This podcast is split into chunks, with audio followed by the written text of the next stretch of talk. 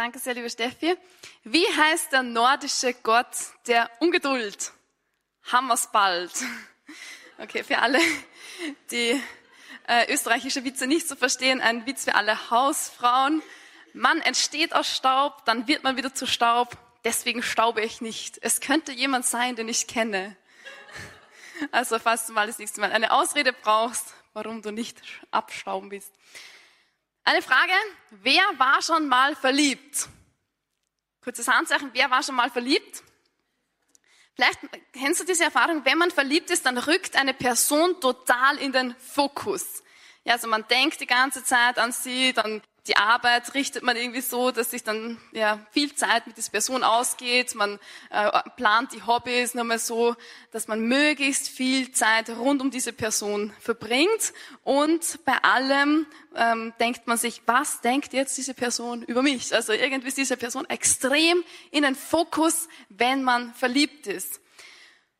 Und wenn man sich dann entliebt, ja, dann gibt es ein großes Drama. Ähm, und dann muss man wieder einen Refocus machen. Also man muss dann schauen, dass man irgendwie wieder die rosarote Brille runternimmt und dass man Dinge wieder ordnet und wieder äh, gewisse Klarheit kommt, Dinge wieder in die Realität kommen und auch in das richtige Verhältnis. Das heißt, wir brauchen einen Refocus wieder, wenn wir uns entlieben in unserem Leben.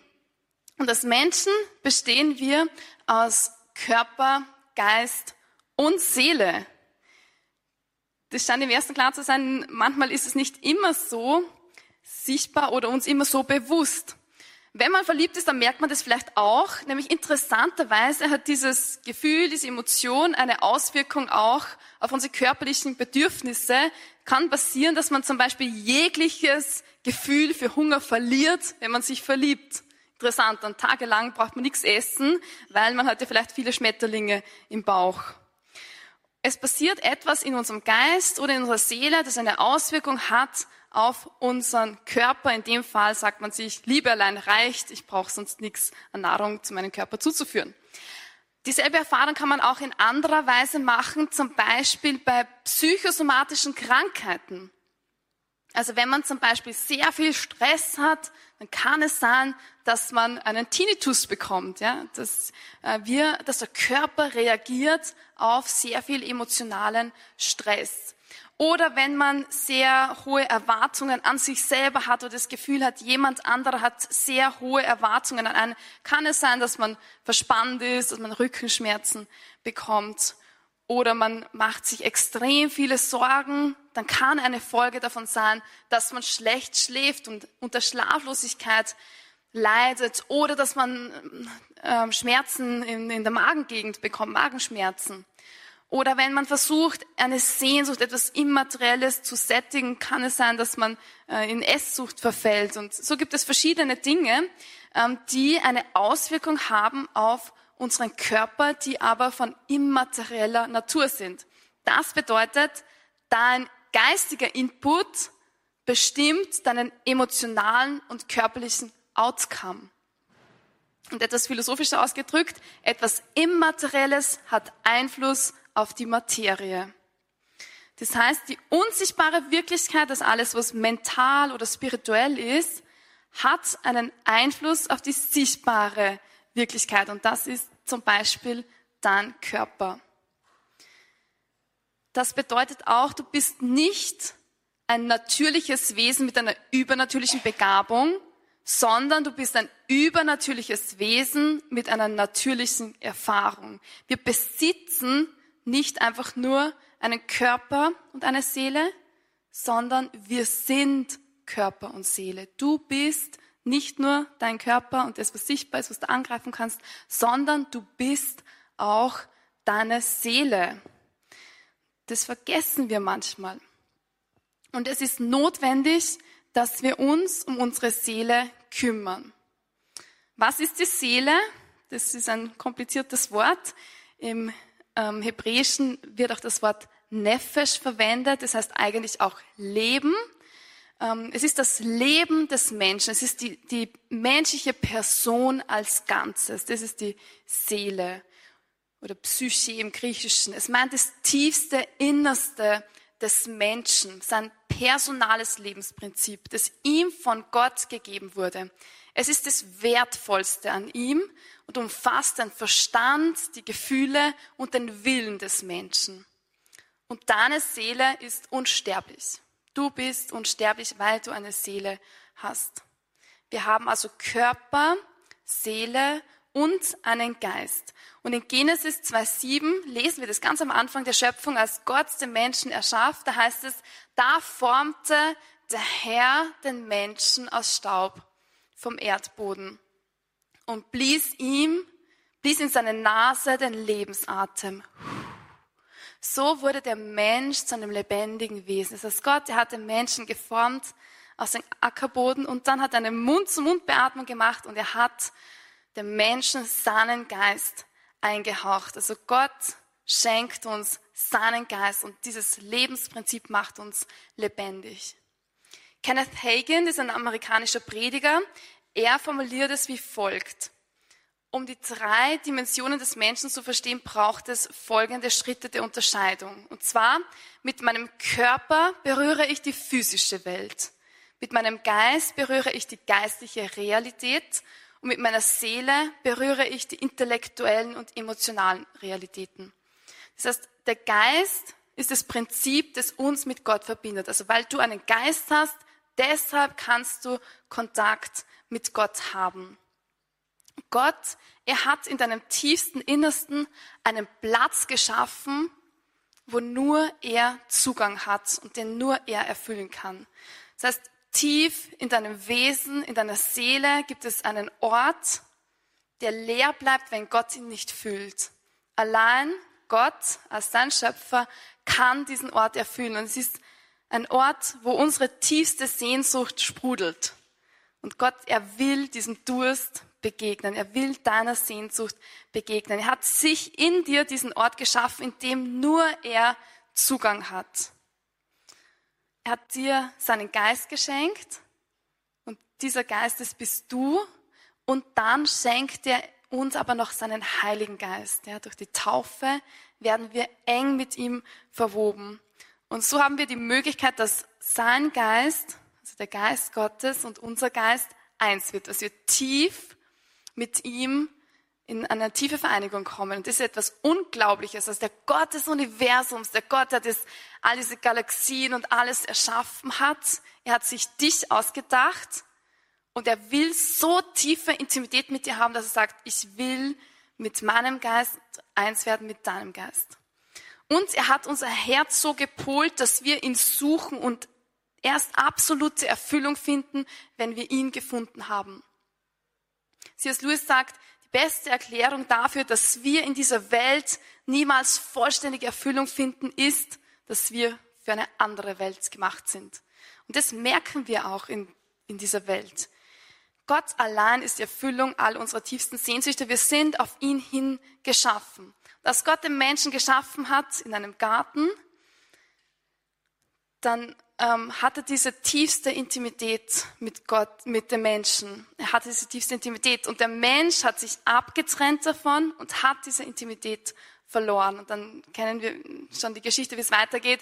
Jesus ähm, kommt, er, er macht diesen Bund neu.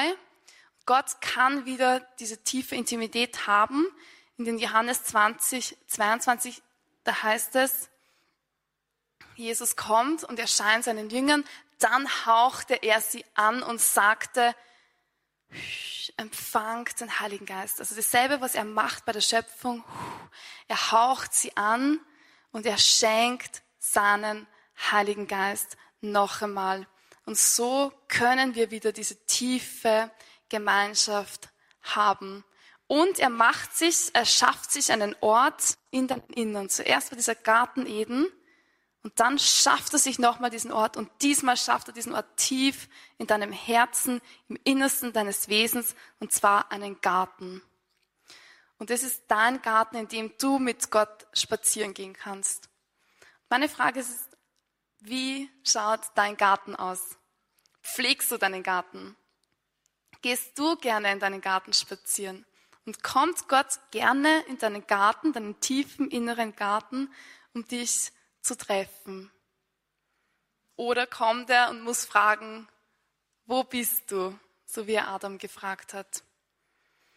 Das, was du im Inneren kultivierst, wird im Außen sichtbar. Wenn dein Garten sehr verwildert ist und du sehr ungern an diesen Ort gehst und Gott auch sehr ungern an diesem Ort geht, weil er nicht schön ist, dann wird es auch im Äußerlichen etwas unordentlich sein. Es ist interessant, dass manchmal die Dinge, wie wir zum Beispiel unser Zimmer äh, zusammenräumen oder eben nicht zusammenräumen, dass das etwas spiegelt, widerspiegelt von dem, wie es in unserem Inneren aussieht. Deshalb kann uns das Äußere auch helfen, wenn wir Dinge in eine Ordnung bringen, kann es uns helfen, dass wir auch innerlich in eine Ordnung kommen. Das, was du im Inneren kultivierst, wird im Außen sichtbar. Wenn du ein Mensch bist, der extrem viel Dankbarkeit im Inneren kultiviert, der sehr dankbar ist und Gott sagt, danke für alles, was du mir schenkst und so viele Momente findet für die Kleinigkeiten, ähm, wo man einfach dankbar ist, dann wird es unweigerlich auch nach außen extrem sichtbar werden. Andere Menschen werden merken, dass da eine extreme Freude und eine Leichtigkeit in deinem Leben ist. Allerdings, wenn du sehr viele negative Dinge in dich hinein wirst, zum Beispiel sehr viele Filme anschaust, mit sehr viel Gewalt oder viel Pornografie anschaust, dann wird es auch eine Auswirkung früher oder später haben nach außen hin. Und deshalb ist es so wichtig und so entscheidend, dass du bestimmst, was dein Input ist und das wird auch deinen Out Outcome ähm, in gewisser Weise zeichnen. Die Frage ist, wo ist dein Herz? In Matthäus 6,21 heißt es, denn wo dein Schatz ist, da ist auch dein Herz. Und vielleicht möchtest du dir ganz ehrlich mal diese Frage stellen, wo ist eigentlich dein Herz? Wo bist du die meiste Zeit deines Tages mit deinen Gedanken? Was beschäftigt dich eigentlich? Und ich muss sagen, wenn ich mich so diese Frage ehrlich stelle, dann ich sagen, uh, da habe ich noch sehr viel Luft nach oben. Gerne würde ich, ähm, hätte ich das, dass meine Gedanken vielleicht nicht so oft bei mir selber sind, sondern dass sie mehr bei Gott sind oder dass ich ähm, meine Gedanken einfach, dass ich einen anderen Outcome habe. Stell dir die Frage, wo ist dein Schatz und wo schöpfst du deine Kraft und was ist eigentlich deine Quelle? Es gibt ein sehr prominentes und sehr bewegendes Beispiel von einem österreichischen Psychiater, Viktor Frankl. Und er hat unglaublicherweise vier Konzentrationslager überlebt. Er war Jude und das Dramatische war, dass seine Mutter, sein Bruder und seine Frau im Konzentrationslager ermordet worden ist. Und er hat es überlebt. Es war interessant, er hat sich selber so beobachtet in diesen dramatischen Momenten, in denen er so ausgeliefert war, so menschlicher Grausamkeit. Und einmal lag er nackt in einer Zelle und ihm ist etwas aufgefallen. Und zwar ist ihm aufgefallen, dass die Nazis ihm etwas nicht nehmen können. Und das ist seine innere Freiheit. Er sagt, sie können mir alles äußerlich nehmen, selbst die Kleidung, sie können mir alle Freiheit nehmen, aber sie können mir nicht diese innere Freiheit nehmen. Selbst wenn er die Erschossenen begraben musste oder die Asche der Verbrannten beseitigen musste, er entdeckte etwas, und zwar, dass diese Aufseher des Konzentrationslagers ihm nicht seine Würde, seinen Sinn, seine innere Freiheit rauben konnten. Und er wurde bekannt dafür, dass er Dingen Sinn verlieh, die eigentlich keinen Sinn machten. Im Konzentrationslager malte er sich innerlich ein Bild aus und er, er dachte an seine zukünftigen Studenten, die er an der Uni unterrichten würde und denen er berichten würde, was er diesem Konzentrationslager alles überlebt hab, hatte. Und so hat er eine unglaubliche Widerstandskraft entwickelt, eine geheime Quelle entdeckt, ähm, die ihm Sinn verlieh und einen Blick auf die Zukunft schenkte. Das war dieses innere Bild, das er kultivierte, als er sich sah vor den Studenten und er würde berichten, dass er das Konzentrationslager überlebt habe. Er wusste nicht, ob er jemals herauskommen würde, aber er hatte seinen Blick auf die Zukunft gerichtet. Und das ist ein weiteres wichtiges Prinzip. Worauf du deinen Blick richtest, das bestimmt deine Richtung. Gestern bin ich an der Salzach entlang gefahren und da war eine Mami mit ihre Tochter. Und die Tochter war so drei oder vier Jahre alt, also gerade, dass sie ein, auf ihrem kleinen Fahrrad fahren konnte. Und sie ist so ein bisschen wackelig gefahren. Und die Mama sagte zu ihr, Schatzi, schau dorthin, wo du hinfahren willst. Nämlich geradeaus. Und ich habe mir gedacht, das ist ein wunderschönes Bild für den Refocus. Wir müssen dorthin schauen, wo wir hinwollen.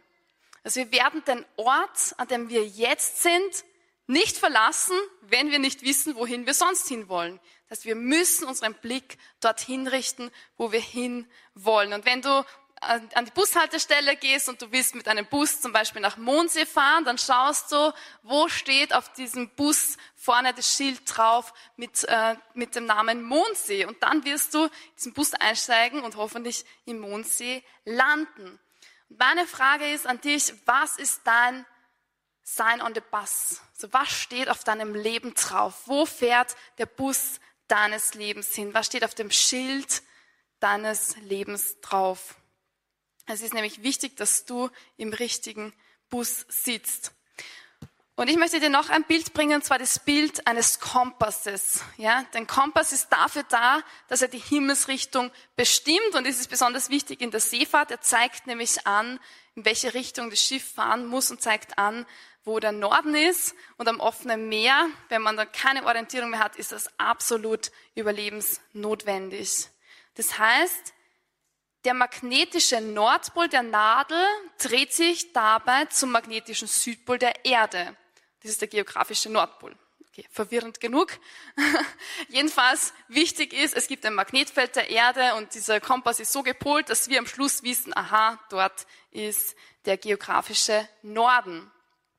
Jetzt stell dir aber vor, du hättest so einen Kompass und dieser Kompass hat einen falschen Referenzrahmen. Er ist vielleicht nicht geordnet nach dem Magnetfeld der Erde, sondern nach dem des Mondes oder des Marses. Und du folgst zwar dieser Nadel, du schaust auf deinen Kompass, aber der, no der eigentliche Norden ist vielleicht auf, dem, auf deinem Kompass der Süden. Ja? Totale Katastrophe. Das heißt, unser ganzes Leben würde komplett durcheinander geraten. Und ich möchte dir ein Beispiel bringen von einem berühmten italienischen Professor für Mathematik und Universalgelehrten, nämlich Galileo Galilei. Er lebte im 16. Jahrhundert und er wurde kurz nach danach geboren, nachdem eine neue Lehre in Umlauf kam. Und diese neue Lehre wurde entwickelt von Nikolaus Kopernikus und wurde eigentlich von der damaligen Welt abgelehnt. Nämlich Kopernikus behauptete entgegen der jahrhundertealten Auffassung, dass nicht die Erde im Zentrum der Welt des Universums stehe, sondern dass die Sonne im Zentrum ähm, der Welt stehe, im Zentrum des Universums beziehungsweise ähm, unseres Sonnensystems. Und obwohl dieses offizielle Weltbild abgelehnt wurde, glaubte Galileo fest daran, dass das richtig sei. Und er setzte alles daran, um dafür gute Beweise zu finden. Dann fiel ihm ein neuartiges Gerät in die Hände, das er sogleich verwendete, um den Sternenhimmel zu erforschen. Und seine Entdeckungen waren dabei so sensationell und neu und er sollte in Kürze europaweit dafür bekannt werden. Er entdeckte nämlich, dass die Sonne im, im, Mittelpunkt unseres Sonnensystems ist. Die damalige Welt glaubte, dass die Erde das Zentrum sei. Kopernikus und Galileo belehrten die Welt eines Besseren. Sehr oft glauben wir, dass wir im Zentrum des Universums sind. Wir kreisen um uns selber und verfehlen das eigentliche Ziel. Und die wirkliche Realität ist, Gott ist im Zentrum des Universums. Und wenn wir Gott nicht in das Zentrum setzen, dann werden wir immer diesen falschen Kompass in der Hand haben. Wenn wir Jesus unser Leben geben, dann ändert sich alles und dann merken wir, eigentlich dreht sich nicht alles um uns selber, sondern eigentlich dreht sich alles um ihn. Und wir sind dann in der richtigen Ordnung und merken, wie dann erst richtig eine Erfüllung in unser Leben kommen kann. Er ist die wirkliche Realität und er ist die Sonne unseres Lebens. Und deshalb möchte ich dir sagen, also fixiere deine Augen auf Jesus, auf das Zentrum des Universums und dann wird alles in die richtige Ordnung kommen und auch dein Kompass ist richtig geortet. Dein Herz ist geortet nach Gott. Und wir sind zwar zu Gott unterwegs, aber sehr oft merken wir, dass wir plötzlich in einen falschen Referenzrahmen fallen. Wenn wir Gott verlieren, dann verlieren wir alles. Aber wenn wir uns auf Gott fokussieren, dann wird Unmögliches möglich. Und das ist die Strategie des Himmels. Gott liebt einen Refocus. Er ortet die Nadel unseres Kompasses wieder neu und er sagt, jetzt volle Kraft voraus. Ja, in dem Moment, wo wir neu geortet sind, sagt er, jetzt gib Vollgas. Und in der Geschichte Gottes mit den Menschen gab es so viele Momente eines Refocuses. Viele hatten ihr Magnetfeld falsch gepolt. Und bei manchen war das wirklich katastrophal. Ich möchte euch ein paar Helden vorstellen. Mose, er stotterte. Gideon, er war zu ängstlich. Rahab war eine Prostituierte. Jeremia und Timotheus, sie waren viel zu jung. David, er hatte eine Affäre mit, und war ein Mörder. Elia war suizidgefährdet. Jona rannte von Gott weg. Petrus verleugnete Christus. Die Jünger, sie schliefen beim Beten ein. Und Lazarus war tot. Für Gott war das alles kein Problem. Sie hatten alles eins gleich. Sie gingen durch einen gewaltigen Refocus. Sie hatten Gott vielleicht schon mal entdeckt, aber sie hatten ihn verloren und dann hatten, bekamen sie wieder diese Sehnsucht, Gott, ich will dich als Ganzes haben. Und im Beispiel von Mose sehen wir, Mose schaute Gott von Angesicht zu Angesicht. Der Herr und Mose redeten miteinander von Angesicht zu Angesicht wie einer mit seinem Freund spricht. Mose hatte diesen Refocus und er hatte so tiefe Gemeinschaft, dass die Leute sagen, wow, wir können sein Gesicht nicht anschauen, nachdem er mit Gott gesprochen hatte, weil sein Gesicht leuchtet extrem verklärt. König David, er hatte sich an der Frau des Uriah vergangen und dann kommt der Prophet Nathan weiß ihn zurecht und Gott macht mit ihm einen gewaltigen Refocus. Und David, er hatte diesen Wunsch, Herr, ich will dir einen Tempel bauen. Und Gott sagt, David, das ist ein sehr schöner Wunsch, aber nachdem du wirklich sehr viel Blödsinn gebaut hast, wirst nicht du den Tempel bauen, sondern dein Sohn Salomo. Und Salomo hat dann diese also er, er beginnt dann mit dem Tempelbau und er hat eine nächtliche Erscheinung von Gott. Und in dieser nächtlichen Erscheinung heißt es wie folgt. Nachdem Salomo das Haus des Herrn und den königlichen Palast vollendet und alle seine Pläne für das Haus des Herrn und seinen Palast verwirklicht hatte, erschien ihm der Herr in der Nacht und sprach zu ihm, ich habe dein Gebet gehört und diesen Ort als Opferstätte für mich erwählt. Wenn ich den Himmel verschließe und kein Regen fällt, oder wenn ich Heuschrecken gebiete, das Land kahl zu fressen, oder wenn ich die Best in mein Volk sende, und wenn mein Volk, über das mein Name ausgerufen ist, sich demütigt, ein Refocus macht, betet, mich sucht, von seinen schlechten Wegen umkehrt, dann höre ich es im Himmel. Ich verzeihe seine Sünde und bringe seinem Land Heilung. Meine Augen sollen jetzt für das Gebet an diesem Ort offen sein und meine Ohren sollen darauf achten.